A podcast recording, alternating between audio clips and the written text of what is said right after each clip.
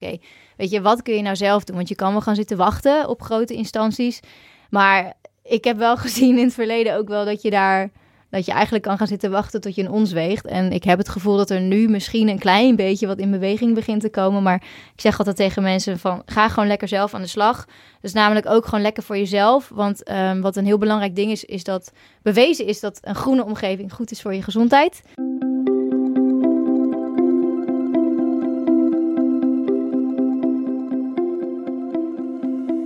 Dit is Het Groene Hart. De podcast van Growthinkers, waarin we op zoek gaan naar het groene hart van onze gasten. Voordat we beginnen met het interview met Janouk Kelderman, wil ik je voorstellen aan onze sponsor van dit seizoen, Treedom. Treedom plant bomen in 17 landen over de hele wereld.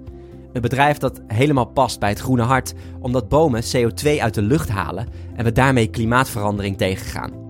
Op treedom.net kun je een boom planten in ons speciale Growthinkersbos. Ga naar growthinkers.nl slash bos, klik op Plant a Tree en gebruik de code GROW15 voor 15% korting op je boom naar keuze.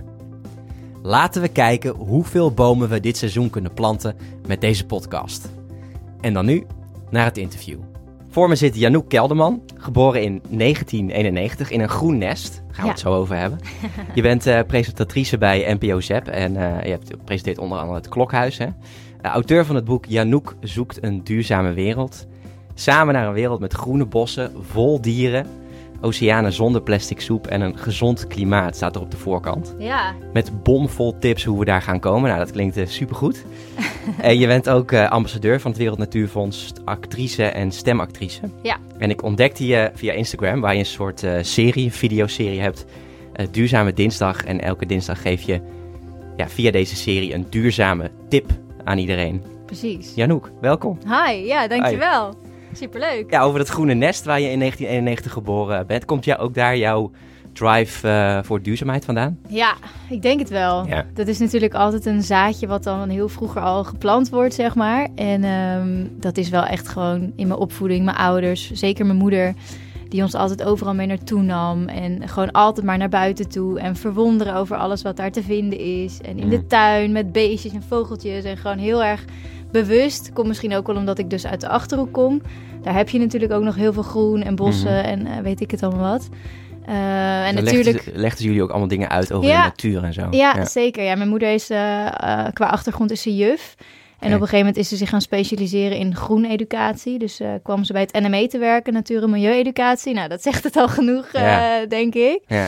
Ehm, dus ja, dat was thuis ook wel heel erg aanwezig gewoon. En ook wel, mijn broertje en ik hadden ook wel vanuit onszelf daar een interesse in. Dus we gingen ook altijd buiten spelen. En we waren ook altijd in bomen aan het klimmen en Ja. in sloten aan het vroeten op zoek naar beestjes en dingetjes. Dus het zat er ook wel echt in. Ja. Ehm, en natuurlijk verlies je dat ook altijd wel even als je gaat puberen en studeren. En even zo'n fase hebt van eh, dat heel veel dingen minder belangrijk lijken dan jij Ja. zelf, zeg Ja. maar. Juist niet wat je ouders willen eh, Precies. eh, gaat doen, ja. Ja, dus dan heb je even zo'n fase dat het allemaal wat minder is.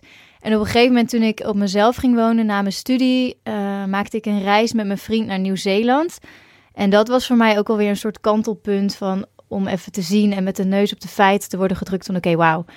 Hoe ze daar leven en hoe bewust ze daar omgaan met hun leefomgeving, met de natuur, met eigenlijk alles wat er is, zeg maar. Dat vond ik wel zo'n eye-opener dat ik dacht, oké, als dat hier kan in een goed ontwikkel- ontwikkeld land, hoezo kan het dan niet ook bij ons in Europa, waarin we toch eigenlijk zo ver zijn? Ehm, dus dat Waar zag je dat mij... precies in Nieuw-Zeeland? Nou ja, je merkt het gewoon heel erg als je er al naartoe vliegt. Heb je echt al eh, mega controle. Ik weet niet, ben je er wel eens geweest? Ja. Ja, dan heb je natuurlijk echt al een mega controle daar op het vliegveld. Omdat ze heel erg alles buiten willen houden. Alle eventuele gekke virussen, beestjes, bacteriën die met van alles en nog wat mee kunnen komen. Je moet echt je wandelschoenen helemaal schoongekrapt hebben. Omdat er geen modder meer het land in mag komen. Mhm. Dus ja, ik dacht eerst, nou, nou, wat overdreven. Maar als je dan daar komt, dan, dan denk je wel, oh ja, oké. Mhm. Ik voel wel echt in alle lagen van de samenleving gewoon dat ze daar super bewust bezig zijn met, oké, we moeten Ja. hier onze bijzondere biodiversiteit, want ze hebben daar natuurlijk hele mooie dieren en planten die je Mhm. eigenlijk nergens anders vindt. Ja. Ehm, ja, die, die kun je daar vinden. En dan snap je wel dat ze dat heel goed willen beschermen. Je merkt het gewoon aan iedereen. Aan, aan de gewone burger, aan de bedrijven, aan de politiek. Iedereen is er zo mee bezig. Overal Ja. zie je bordjes met van oké, dit is beschermd natuurgebied. En je krijgt ook vet hoge boetes als je dat overschrijdt. En Ja, ja, ja. ja. overal vuilnisbakken om je afval te scheiden. In de supermarkten zie je helemaal, nou ja, een stuk minder plastic in ieder geval. Ja. Gewoon echt, ja, De coronacrisis pakken ze het ook goed aan, hè? Dat is Ja. In ieder geval eh, ook heel anders dan de rest van de wereld weer. Ja. Denk ik, ja, heel bewust. En Ja. een vrouwelijke ja. eh, president. Zeg Misschien maar. zegt En, dat het wel. Misschien is dat gewoon, eh, ja, Ja. je weet het niet. Ja, dus, eh, eh, eh, ik hoor mensen misschien nu denken van ja, allebei in Nieuw-Zeeland geweest, eh, lange vluchten gemaakt. Ja, ehm, niet heel eh, duurzaam. niet heel duurzaam. Nee. Eh, welk jaar was dat dat jij naar Nieuw-Zeeland bent geweest? Ehm 2018? 2018, ja. Wij Geloof ik. 2016 geloof ik. Ah ja, Eh, toen, was het, toen was het ook nog minder eh, ja, aanwezig of zo. Er werd ook minder over die gepraat. Dat- vliegschaamte en zo. Ja, Ja, ja, dat, ja. eh, dat is nu veel meer. En ik, ik voel dat ook veel meer. Is dat bij jou ook, dat je dat, dat is veranderd? Ja. Ja, ja, dat is zeker wel veranderd. En, nee, maar ik zeg wel altijd van... duurzaamheid kent natuurlijk zoveel gezichten. En ik vind... Vliegen vind ik inderdaad, dat is echt wel een groot eh, onderwerp, een, een big topic, zeg maar. Maar ik vind Mm. wel ook dat, dat je door reizen juist ook zoveel leert. En voor mij was dat dus bijvoorbeeld echt een soort kantelpunt wat duurzaamheid betreft. Dat ik dacht, ja, als ik daar niet was geweest, dan was dat waarschijnlijk ook wel gekomen. Maar toch op een andere manier. Want Ja. daarna ben ik begonnen met mijn duurzame dinsdag video's. En me nog meer in gaan zetten via, via mijn werk, zeg maar, voor dat soort Ja. onderwerpen. Ja. Dus ik vind ook dat reizen wel in die zin ook iets positiefs met zich meebrengt. Als je het maar goed weet in te zetten. En als je het Ja. maar op een bewuste manier... Ja, als je er maar op een bewuste manier mee omgaat, zeg maar. Ja, ja, Dat. ja, dus niet tien keer per wel. jaar naar Spanje vliegen, weet ik veel, dat. Nee, weet nee, je wel? Precies, ja. Ehm, we hadden het, ik had met Babette in, aflevering, eh, in de eerste aflevering van het nieuwe seizoen gehad over bliss. Ja, En dat is eigenlijk eh, dat waar je, waar je van houdt, waar je goed in bent, eh, waar de wereld voor wil betalen en wat de wereld nodig heeft. Die vier blaadjes zeg maar, van, de, ja, van, een, van een bloem, eh, om, of, eh, zeg maar, die, die komen dan in het midden bij elkaar en dat is dan je, je bliss. Mhm. En Babette zei eigenlijk van, het gaat er heel erg om, een van de belangrijkste dingen is dat we als mensheid die bliss allemaal gaan vinden. En dan natuurlijk ook vooral toegespitst op ehm, wat de wereld nodig heeft. En de wereld heeft natuurlijk ook, heeft nu ook mensen nodig die zich inzetten voor hè, klimaatverandering, duurzaamheid. Nou, daar ben jij er één van. ja. Hoe zou jij jouw bliss nou eh, omschrijven? Nou, ik denk dat voor mij dan wel veel samenkomt ook in mijn werk juist. Omdat Ja. ik dus eh, onder andere bij het Klokhuis, maar ook andere programma's die ik maak en presenteer... eigenlijk altijd wel probeer om duurzaamheid als thema overal doorheen te vlechten. Mhm. En ik vind heel mooi dat ze bij de NTR ook wel echt daar... ehm, dat is wel echt een van de pijlers waar ze voor staan... en wat ze ook wel heel belangrijk vinden. Ook in de, eh, achter de schermen, zeg maar. Dus qua productiewijze. Ja. Ehm, en ik probeer dat thema wel gewoon aan te snijden in de dingen die ik maak. En, en dat vind ik wel, voor mij is dat heel belangrijk, omdat ik daar heel zelf heel blij van word, zeg maar. Omdat ik het gewoon een heel belangrijk thema vind. Mhm. En ik denk ook wel dat het een stukje ehm, zingeving is of zo, wat voor mij mijn werk heel ehm, nou ja, mooi maakt. En wat voor mij ook maakt dat ik werken niet als werken vind voelen of zo. Dat ik gewoon Mhm. altijd bezig kan zijn met datgene wat ik heel mooi vind en belangrijk vind en leuk vind. En waar ik een soort drive voor voel om dat te verspreiden en de boodschap te verspreiden. Ja. En nog meer mensen bewust te maken op een positieve manier. En Mhm. dat, Heb je dan ik. bijvoorbeeld ook wel eens nee gezegd tegen iets wat niet voor jou gevoel dat niet Ja. genoeg uitdroeg? Ja, zeker, ja. ja. Ja. Zou je daar wat over willen vertellen of liever niet? Eh, nou ja, in het verleden toen ik nog ehm, niet heel erg, eh, eh, zeg maar, bekend was, vooral onder de kinderen, laat maar zeggen. ja. En toen deed ik ook nog wel eens commercial dingen en zo. Want ik heb gewoon een theaterachtergrond. En Mhm. op een gegeven moment voelde dat ook niet meer goed. Dat ik dacht, wat sta ik hier nou eigenlijk te verkopen? En wat is nou eigenlijk, wat wil ik nou uitdragen? En Ja. ik heb in het verleden ook bij RTL gewerkt natuurlijk. Daar ben ik ooit begonnen. En dat was voor mij echt een onwijze leerschool. En superveel geleerd, hele mooie mensen ontmoet. En op een gegeven moment dacht ik wel, ja, oké, eh, er is een tijd van komen en een tijd van gaan. En eh, hield voor mij daar op een gegeven moment op. Ja. En ook wel omdat ik steeds meer dacht, ja, ik wil heel graag meer de inhoud induiken en wat meer, ehm, zeg maar, programma's maken zonder dat je druk moet maken over of er wel geld voor is. Want dat is natuurlijk bij de commerciële altijd een beetje ding. Mhm.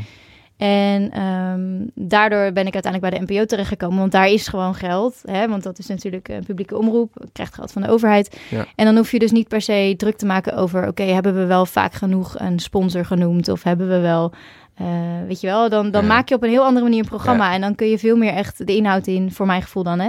En ehm, ja, ik denk dat dat soort dingen wel belangrijk zijn. En omdat je natuurlijk ook nu een boek hierover hebt geschreven, zullen Zeker. mensen die daar ook meer ook sneller voor vragen. Ja, Van, dat merk ik ja. ook wel. Ja. Ja, en dat vind ik ook alleen maar fijn, weet je je wel. meer aan. Ja, Ja. daar heb ik ook wel gesprekken over met mijn management. Van ja, welke weg wil je bewandelen? Mhm. En dan zeg ik ook wel van, nou ja, je moet mij echt niet eh, spelshows laten presenteren of zo. Daar Nee. word ik echt niet blij van. Nee. Nee. Ja, Ja. Nou, laten we even over dat boek hebben. Ja. Eh, eh, het is eigenlijk opgedeeld in vier grote hoofdstukken. Hè? ik heb hem bij me. Ja, Ja, leuk.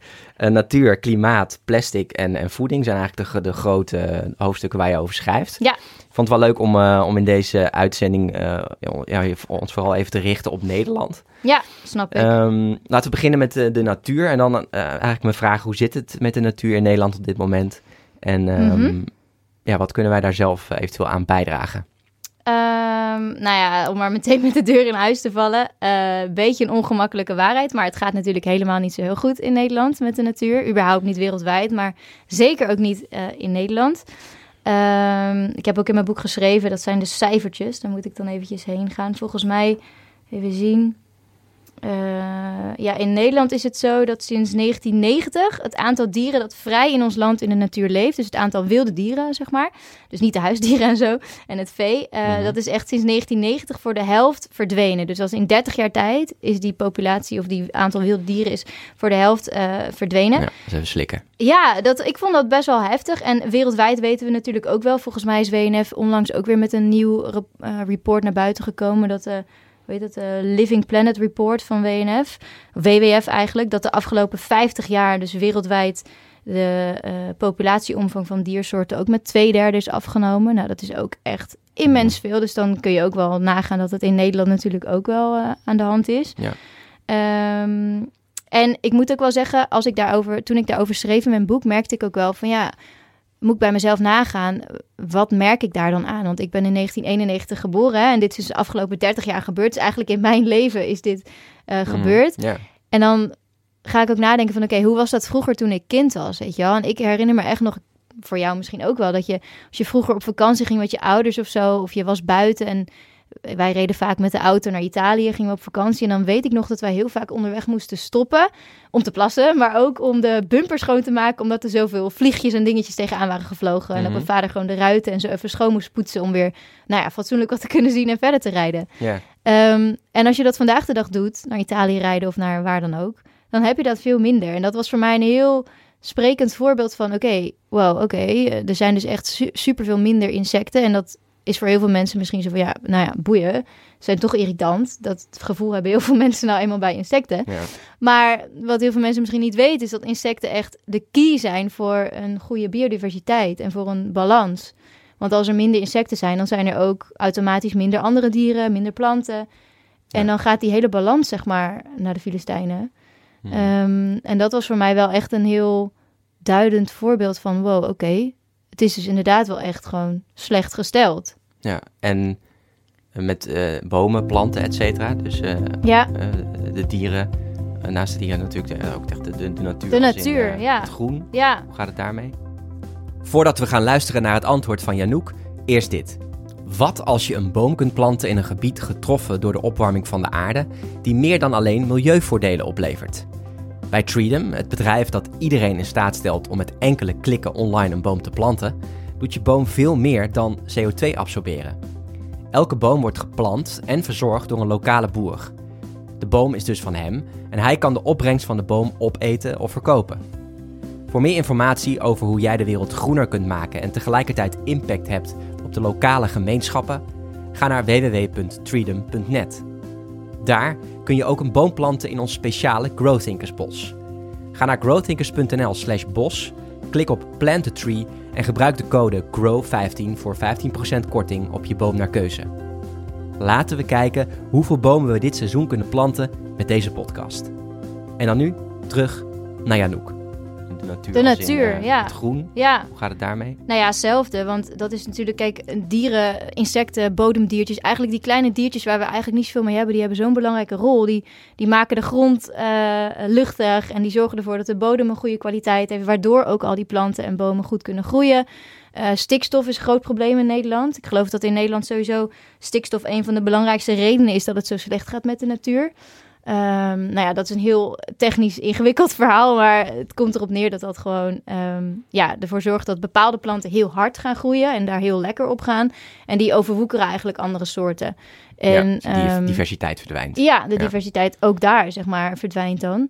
En daarnaast heb je natuurlijk ook het hele verhaal van chemische bestrijdingsmiddelen en ammoniak. En dat heeft gewoon Ja. allemaal niet zo'n hele beste impact. ja. ja. Wat kunnen wij daar zelf nou aan doen om dat, eh, om dat te, te stoppen, eh, te verbeteren? Eh, best wel veel. Ja, natuurlijk vind ik ook hè, dat je moet beginnen, of dat de, de overheid een grote rol moet spelen en de bedrijven. Maar ik ben ook zelf wel altijd heel erg van, oké, weet je, wat kun je nou zelf doen? Want je kan wel gaan zitten wachten op grote instanties.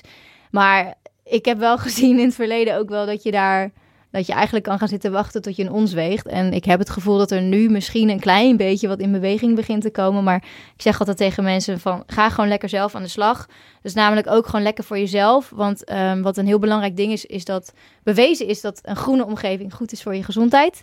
Eh, stressverlagend, eh, sowieso ook in je tuin. Als je meer groen hebt, dan heb je een, eh, in de zomer heb je het minder heet, letterlijk. Want het Ja. werkt verkoelend. Ja. En het werkt ook juist beter voor een betere afwatering. Dus met al die wateroverlast, wat we nou echt wel heel goed gezien hebben in Nederland, is dat ook niet geen overbodige luxe. Nee. Ehm, dus, en helaas in Nederland hebben we gewoon nog heel veel van die volgegooide tuintjes met alleen maar tegels. Helemaal grijs, noemen we dat altijd, grijze tuinen. Ja. En tegen die mensen zou ik willen zeggen, joh, haal er tegels uit, haal grijs weg en gooi er groen in. Ja. En, Dus maak je eigenlijk je, je omgeving, je ei- eigen kleine omgeving gewoon groen ook. Ja, Je ja tuin en, eh, precies. ja. Want dat en je is straten. Ja. in Amsterdam ook veel eh, straten die Dat. helemaal groen zijn. gevelvoortuintjes. Ja. Ja. weet je, want heel veel mensen, zeker in Amsterdam, ik heb hier zelf ook gewoond, dan heb je geen tuin tot je beschikking. Maar je kunt ook zoveel doen op je balkon, op je dakterras, eh, op de perkjes voor je deur, je geveltuintjes. Dat gebeurt natuurlijk steeds meer. Ja. Eh, maar ook parken, gewoon plantsoentjes. Ga gewoon overal lekker van die zaadmixen strooien. Ja. Liefst dan wel de, zeg maar, die zonder gif zijn grootgebracht, want dat is ook weer een ding. Maar gewoon zoveel mogelijk dat er maar overal planten en groen en bloemen gaan groeien. Dat is echt, eh, dat doet heel veel. Ja.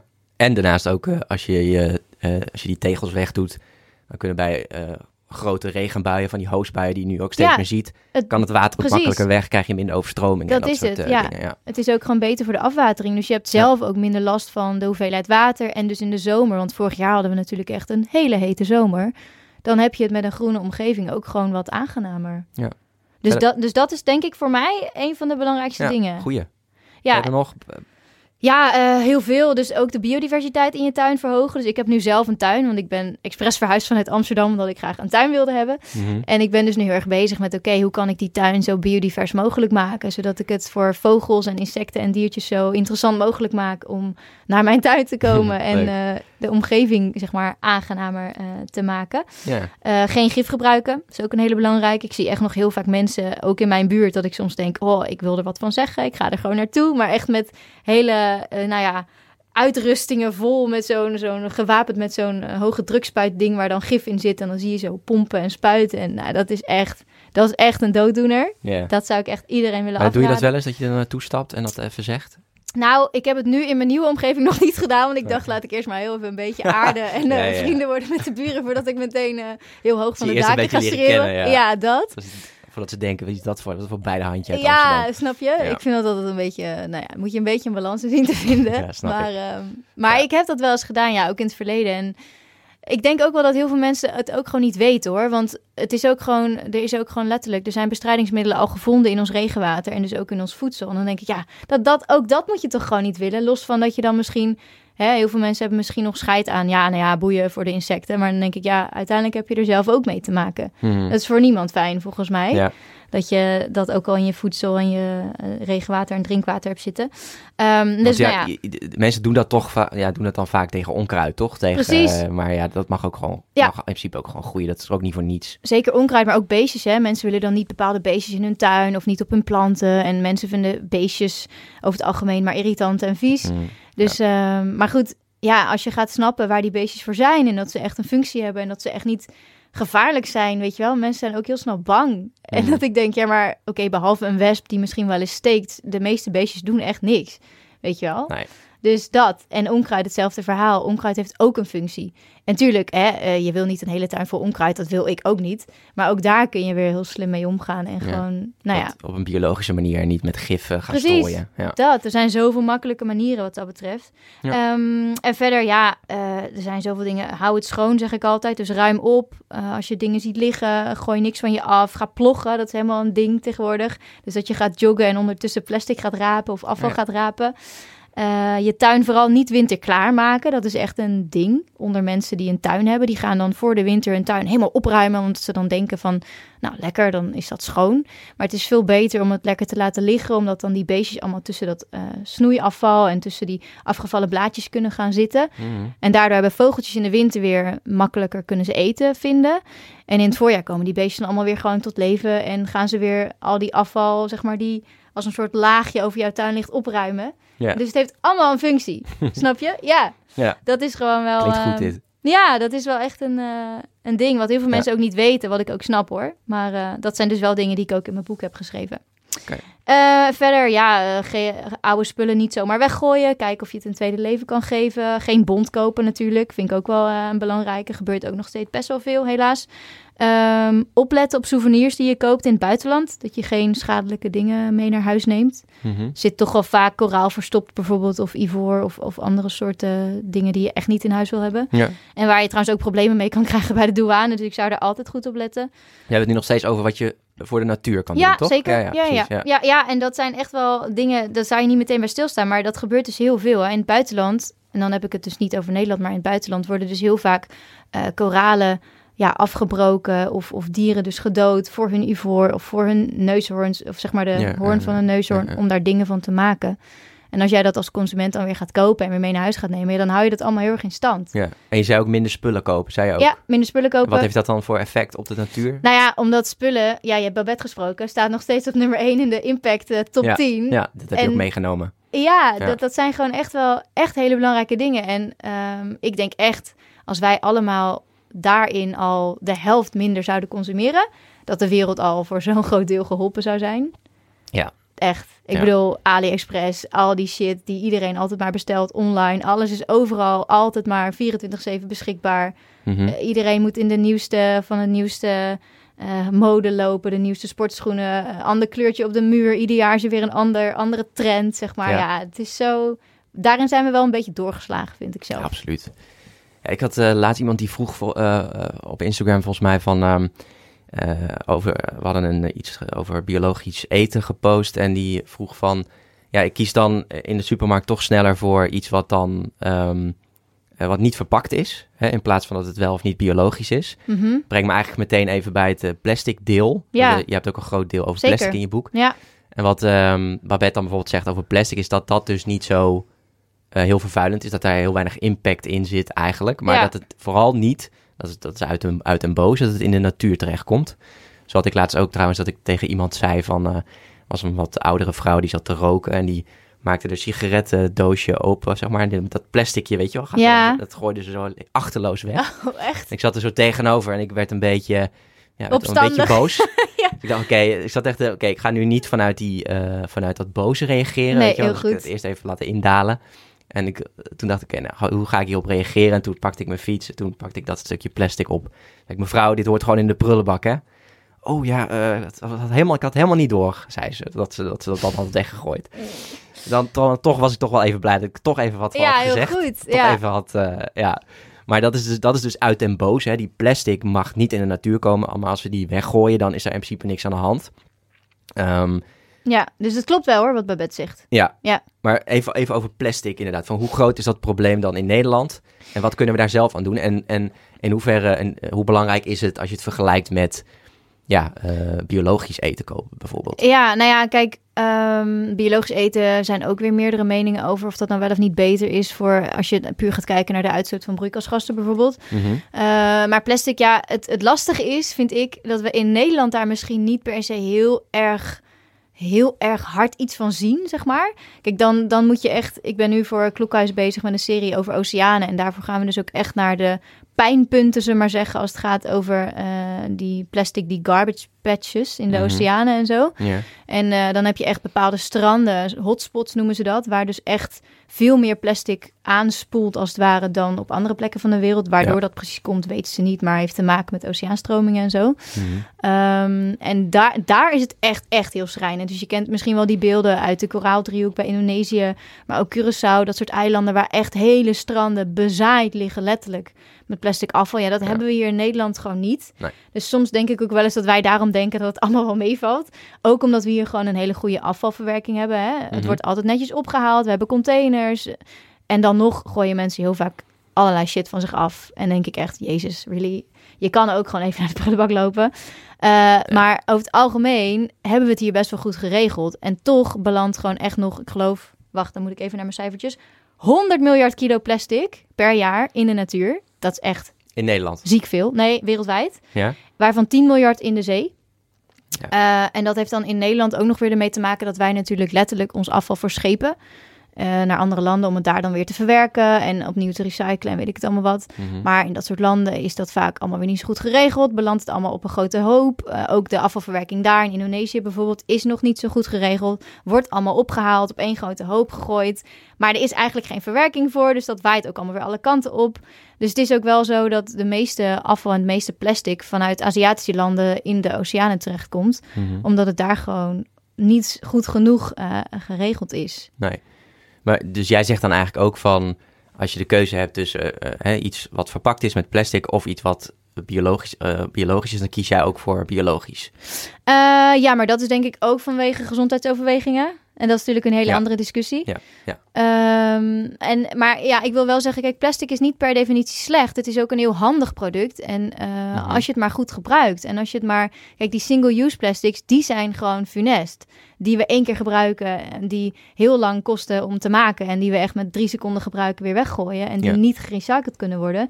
Dat is gewoon een probleem. Maar eh, je plastic dopper, bijvoorbeeld, Ja. is prima. Weet je, daar Ja. kun je lang mee doen. Daar kun je continu hergebruiken. Al dat soort dingen. Mhm. Eh, dus plastic is niet per definitie slecht, maar het gaat gewoon de manier waarop wij het gebruiken is slecht. Ja, ja. Ja, ik heb soms het idee dat eh, we te veel nog in die tunnelvisie zitten van plastic is slecht en dat mag, dat mag niet kopen. Terwijl denk ik je, je grotere stappen kunt maken hè, door bijvoorbeeld plantaardiger te eten, Zeker. minder vlees Ja, en eh, bio- ja. biologische producten te kiezen. Ja, dus in die zin heeft Babette echt wel gelijk. Dat plastic, plastic is natuurlijk een probleem. Hè? Het is echt niet lekker dat al die oceanen zo vol zitten en dat wij eigenlijk dagelijks al plastic consumeren gewoon, Nee. eh, kleine stukjes binnenkrijgen. Maar als je gaat kijken naar het grotere geheel, dan is dat denk ik wel. Daarom is het ook hoofdstuk 4 in mijn boek. Mhm. het, het, het, ja, het onderaan het lijstje, zullen we maar zeggen. Ja, ja, ja, Ja. ja. ja, Laten, we het nog, ja, laten we het dan nog over klimaat hebben. Daar schrijf je ook over. Eh, wat gebeurt er in Nederland als we niks doen tegen deze klimaatverandering? Ja, eh, heb je even? Ja, houd het maar eh, kort en krachtig. Ja, ja, nou ja, wereldwijd heeft het heel veel gevolgen, sowieso. Maar in Nederland hebben we ehm, kans op extremer weer. Nou, dat hebben we wel meegemaakt. Meer Ja. kans op overstromingen. Hebben we ook meegemaakt. Eh, de Ja. natuur in Nederland zal veranderen. Dus dat betekent dat er meer exotische soorten bijvoorbeeld deze kant op komen. Dat heb je misschien ook al wel gemerkt aan de eikenprocessierups. Aan bepaalde teken.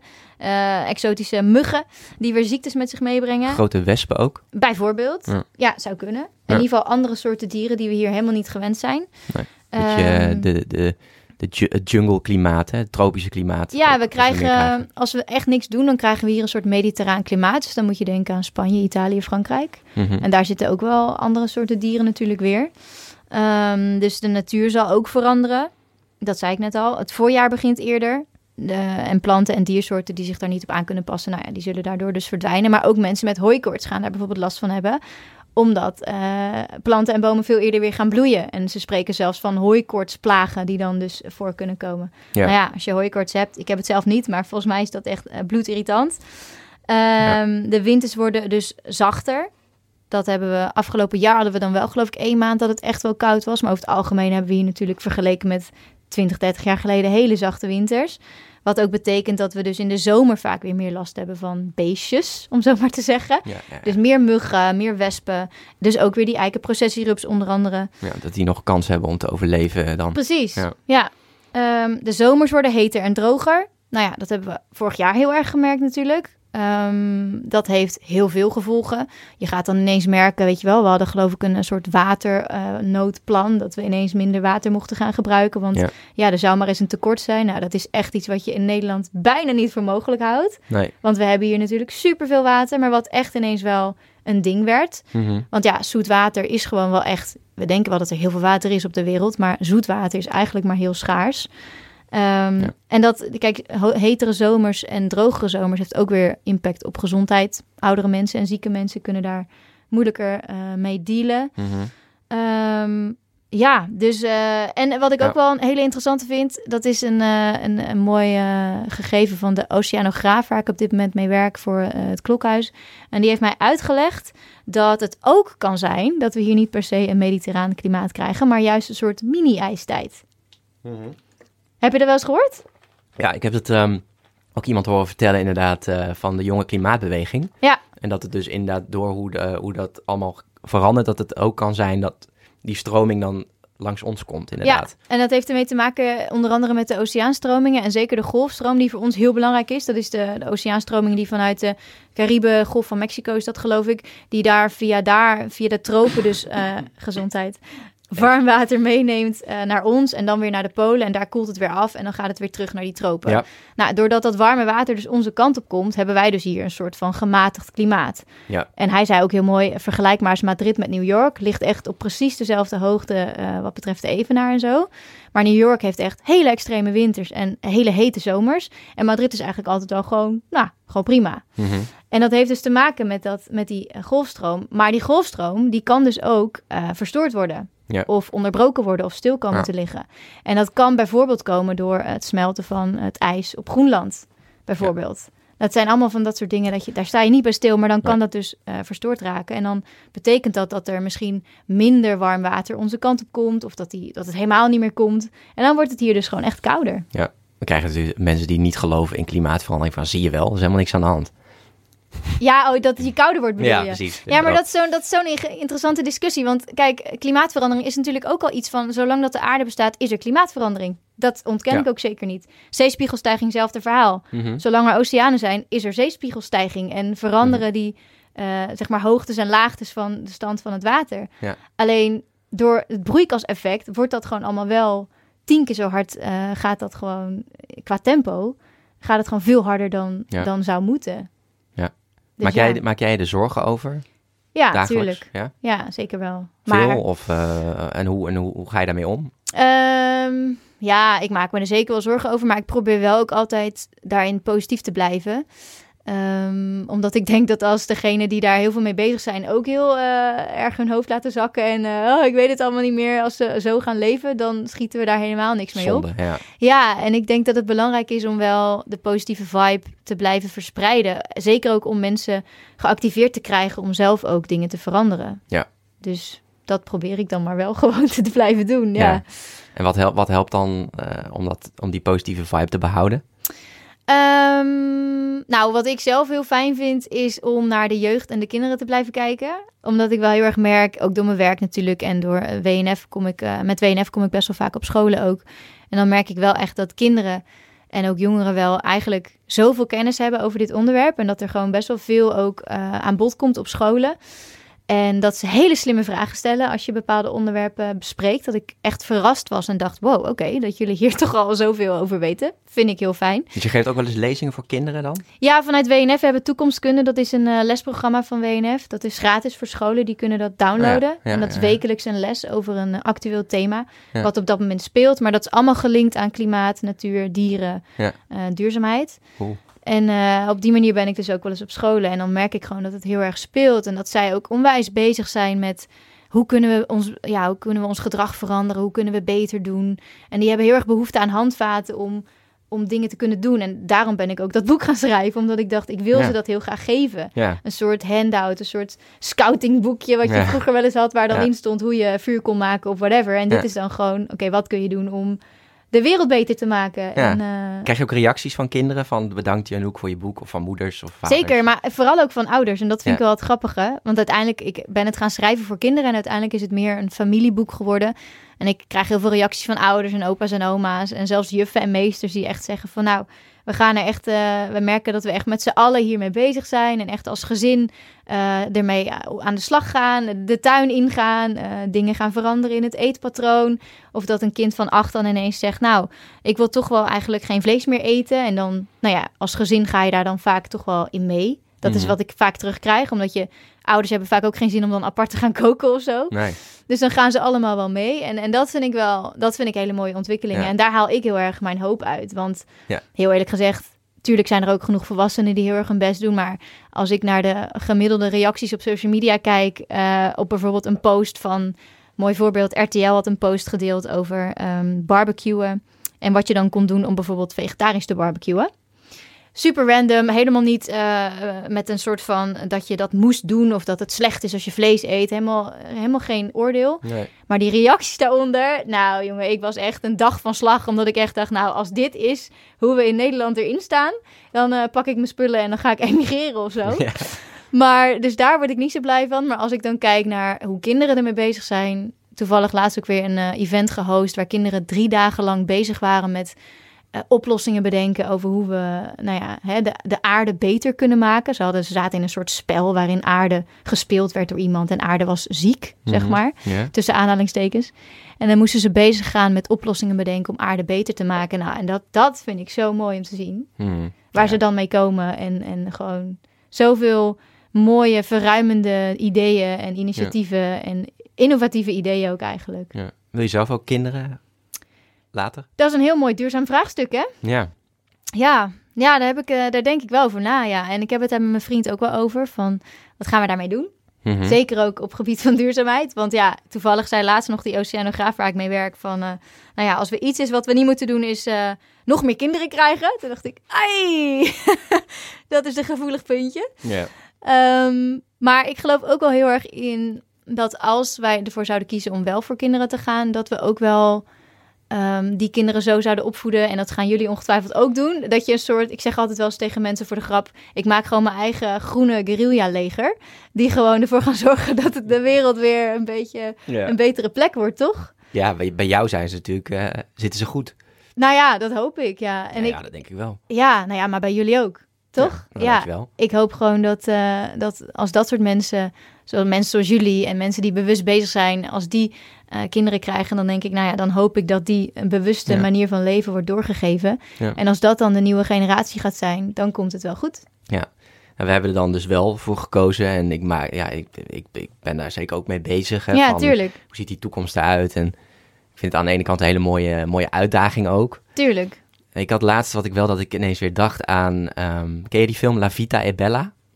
Mm, heb ik wel eens van gehoord, volgens mij. Het gaat over een eh, Italiaans, Italiaans gezin, een eh, Joods gezin in de oorlog. En die komen in een, komen in een concentratiekamp terecht. Ja. En hij heeft dan een jong zoontje, volgens mij. En in dat concentratiekamp zorgt hij ervoor dat het een spel blijft voor die jongen. Dus hij verzint allemaal Oh, ja. spelletjes. En waardoor je eigenlijk, zeg maar, die, dat kind er eigenlijk niet zoveel van merkt. Mhm. Toen dacht ik op een gegeven moment van ja, dat is. Misschien is dat wel mijn verhaal. Dat ik. eh, ik probeer er iets aan te doen. Ik zie dat het. Ik, ik maak me zorgen over de toekomst. En ik probeer er aan de ene kant zoveel mogelijk voor te doen. Ja, Aan de andere kant laat ik natuurlijk mijn kinderen het ook wel zien en weten. Maar op die weg hier, naartoe laat ik in ieder geval angst niet regeren. En probeer Nee. ik er wel een mooie tijd van te maken. precies. Ehm, dus dat, dat inspireerde mij laatst ook wel van. Ja, Nou, Eh, snap ik. ja. ik. Ik denk dat het een hele mooie manier is om daarin te staan. En, ehm, maar maak je, maak je je zorgen over op wat voor een wereld je je kind gaat zetten... En, en wat voor een leven die heeft over bijvoorbeeld 30 jaar? Daar denk ik dan wel eens over na. absoluut. Ja. Maak me al zorgen over. Ja. Ja, Dus het is, ehm, ja, het is een, het is een eh, en, en daarnaast zit heel erg dat, dat ik er heel veel zin in heb en dat ik het een hele mooie uitdaging Ja. vind en dat ik ook heel graag die vaderrol wil vervullen tuurlijk. en, ehm, en dat ik ook wel denk van ja, uiteindelijk weet ik ook niet hoe de toekomst eruit ziet, zeg maar. Dus ik, eh, en, ehm, Maar dat weet niemand. Nee, Dat, en ik ja. denk ook dat ik er dan ook spijt van Ja, krijg precies. later. Dat is dan Ja. van, ja, ik heb het toch maar gedaan. dat is de andere kant van de medaille. Ja, klopt. Ja, En ehm, ja, en natuurlijk zijn we natuurlijk ook, we zijn, ah, we zijn ook gewoon gewired om, om ons voor te planten. zo is het. Ja, dat is wel zo, hè? Dat is eh, onze oerinstinct, hè? Ja, Ja, ja, ja interessant, eh, interessant eh, onderwerp. ja. Nog even terug naar het klimaat, eh, de klimaatverandering deel. ja. Wat, wat kunnen wij daar volgens jou zelf aan doen? Oké, Dus wat je zelf kan doen is natuurlijk energie besparen. Nou ja, ik denk niet dat ik daar heel veel voorbeelden van hoef te geven, want dat kan iedereen voor zichzelf wel, wel invullen. Maar dat is zeker een, belangrijke, want als je energie gebruikt, gebruik je ook gewoon CO2. Zo simpel is het. Mm -hmm. groene stroom is een mooie. Ja. Ehm, op welke manier dan ook. je manier van reizen. We hadden het net ook al even over vliegen, maar dat is natuurlijk wel echt een ding. en daarmee wil ik niet zeggen dat je nooit meer kan vliegen. Uh, want zoals ik net ook al zei, ik vind reizen wel uh, ook echt, dat kan voor mensen ook juist heel belangrijk zijn en heel inspirerend. En als je vastzit of zo, dan kan het ook heel bevrijdend zijn. En nou ja, er zijn mhm. genoeg voorbeelden om uh, hè, reizen wel, om wel te gaan reizen. Alleen denk ik dat de mate waarop we reizen, dat dat echt aangepast moet worden. En dat we daar eens heel kritisch naar moeten gaan kijken. En dat we niet dus meer, ja, ik sprak laatst iemand voor een serie die ik maak. die, die vloog gewoon twaalf keer per jaar korte vluchtjes binnen Europa naar onder andere Spanje. Ja, dan denk ik wel van dat kan ook anders. Dus dat hmm. is wel echt een ding waar we echt naar uh, moeten kijken. Ik vind ook dat de Europese Unie daar bijvoorbeeld wat aan moet doen. En bijvoorbeeld treinverbindingen beter moet maken. Ja. Zodat het ook uh, makkelijker wordt en, en, en goedkoper misschien ook wel om, om met bijvoorbeeld de trein te gaan.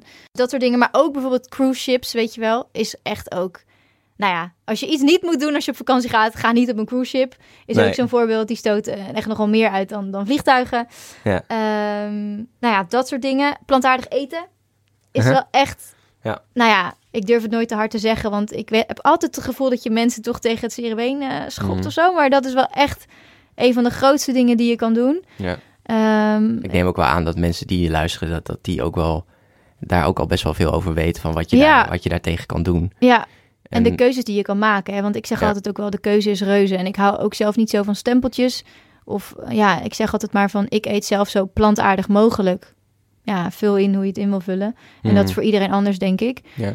Maar laten we vooral wegblijven bij dat iets perfect moet zijn of zo. Ik heb daar echt een hekel aan dat, dat mensen die al duurzaam bezig zijn... elkaar ook nog eens de les gaan leren en gaan zeggen... of de les gaan lezen en gaan zeggen van... ja, maar jij eet plantaardig, maar je vliegt echt nog wel veel te veel. Ja. Of uh, ja, maar je eet toch plantaardig? Wat is dit eitje dan? Of wat doet die honing daar dan? Ja, daar hebben we echt geen reet aan. Nee, rot op echt. Dus ik vind gewoon echt dat we daarin uh, een beetje wat aardiger moeten zijn voor elkaar. En iedereen die ook maar enigszins zijn best doet om plantaardiger te eten... nou, dan, dan verdien je van mij al 10 punten. Uh, palmolie is een goede om op te letten. Minder online bestellen, überhaupt minder kopen. Mhm. Minder fast fashion, überhaupt minder kopen. Daar is hij weer. Uh, ja, dus palmolie, uh, ja, gewoon checken of dat in die producten zit hè, die ja, je koopt. Ja. ja, zeker. Want palmolie is gewoon wel echt een groot ding natuurlijk. Uh, die plantages waarvoor hele regenwouden moeten verdwijnen. Mm. dat is gewoon niet heel best. een duurzame bank, duurzame pensioenfondsen, duurzaam beleggen, noem het maar op. Ja. Um, Stemmen met je portemonnee. Dat, ja. En je stem laten horen. Op welke manier dan ook. Dus uh, stemmen als er verkiezingen zijn en dan stemmen op een partij die de aarde hoog op zijn lijstje heeft staan. Uh, dus letterlijk stemmen, maar ook petities tekenen, je laten horen tijdens uh, protesten, stakingen, whatever. en dus ook stemmen met je portemonnee. Ja komen bij de slotvragen, Janouk. Ja. Bedankt. Ik vond het echt fantastisch om met je te praten hierover. Mm Mooi om je zo gepassioneerd ook erover te zien. Ja, ik ga altijd helemaal in een soort zesde versnelling als ik hierover praat. Ja, ja dat is echt goed. Check ook vooral de, de duurzame dinsdag video's van uh, Janouk. Zijn echt leuk om, om, te bekijken. Ik ben weer begonnen na mijn verbouwing. Dus het, is, uh, oh, ja. lag even stil, maar ik ben er weer. En ja. Uh, ja. dan komen we eigenlijk bij de slotvraag. moet er nog iets van je groene hart, iets wat je nog tegen de luisteraar zou willen zeggen? Um, nou ja, eigenlijk wat ik toch al wel veel heb gezegd, is dat we hoop moeten blijven houden. Dat we positief moeten blijven. Dat we vooral moeten blijven kijken naar de dingen die, die we wel kunnen doen of die binnen ons bereik liggen. En dat je uh, nooit bang moet zijn om stappen te zetten. Ik heb soms het gevoel dat mensen zich lam geslagen voelen of zoiets hebben van ja, het maakt toch allemaal niet uit wat ik doe. Want als de grote partijen en de overheid, de grote bedrijven, instanties, als die niet meegaan, dan heeft het allemaal geen zin. Maar geloof mij, elk stapje die je zet, en laat dat vooral stappen zijn die binnen jouw bereik liggen en die ook haalbaar zijn en blijven. Elk stapje heeft echt zin, want uh, is het niet voor jou alleen, dan inspireer je wel de mensen om je heen. En uiteindelijk, hoe meer mensen dat gaan doen, hoe meer ook die grote instanties um, in actie moeten gaan komen. En dat geloof ik echt een soort sneeuwbaleffect. En uh, als consumenten dat niet in, in, in gang zetten of starten, dan, dan zal dat balletje nooit gaan rollen, denk ik. Ja. Dankjewel. Dus dat. Thanks. Alsjeblieft.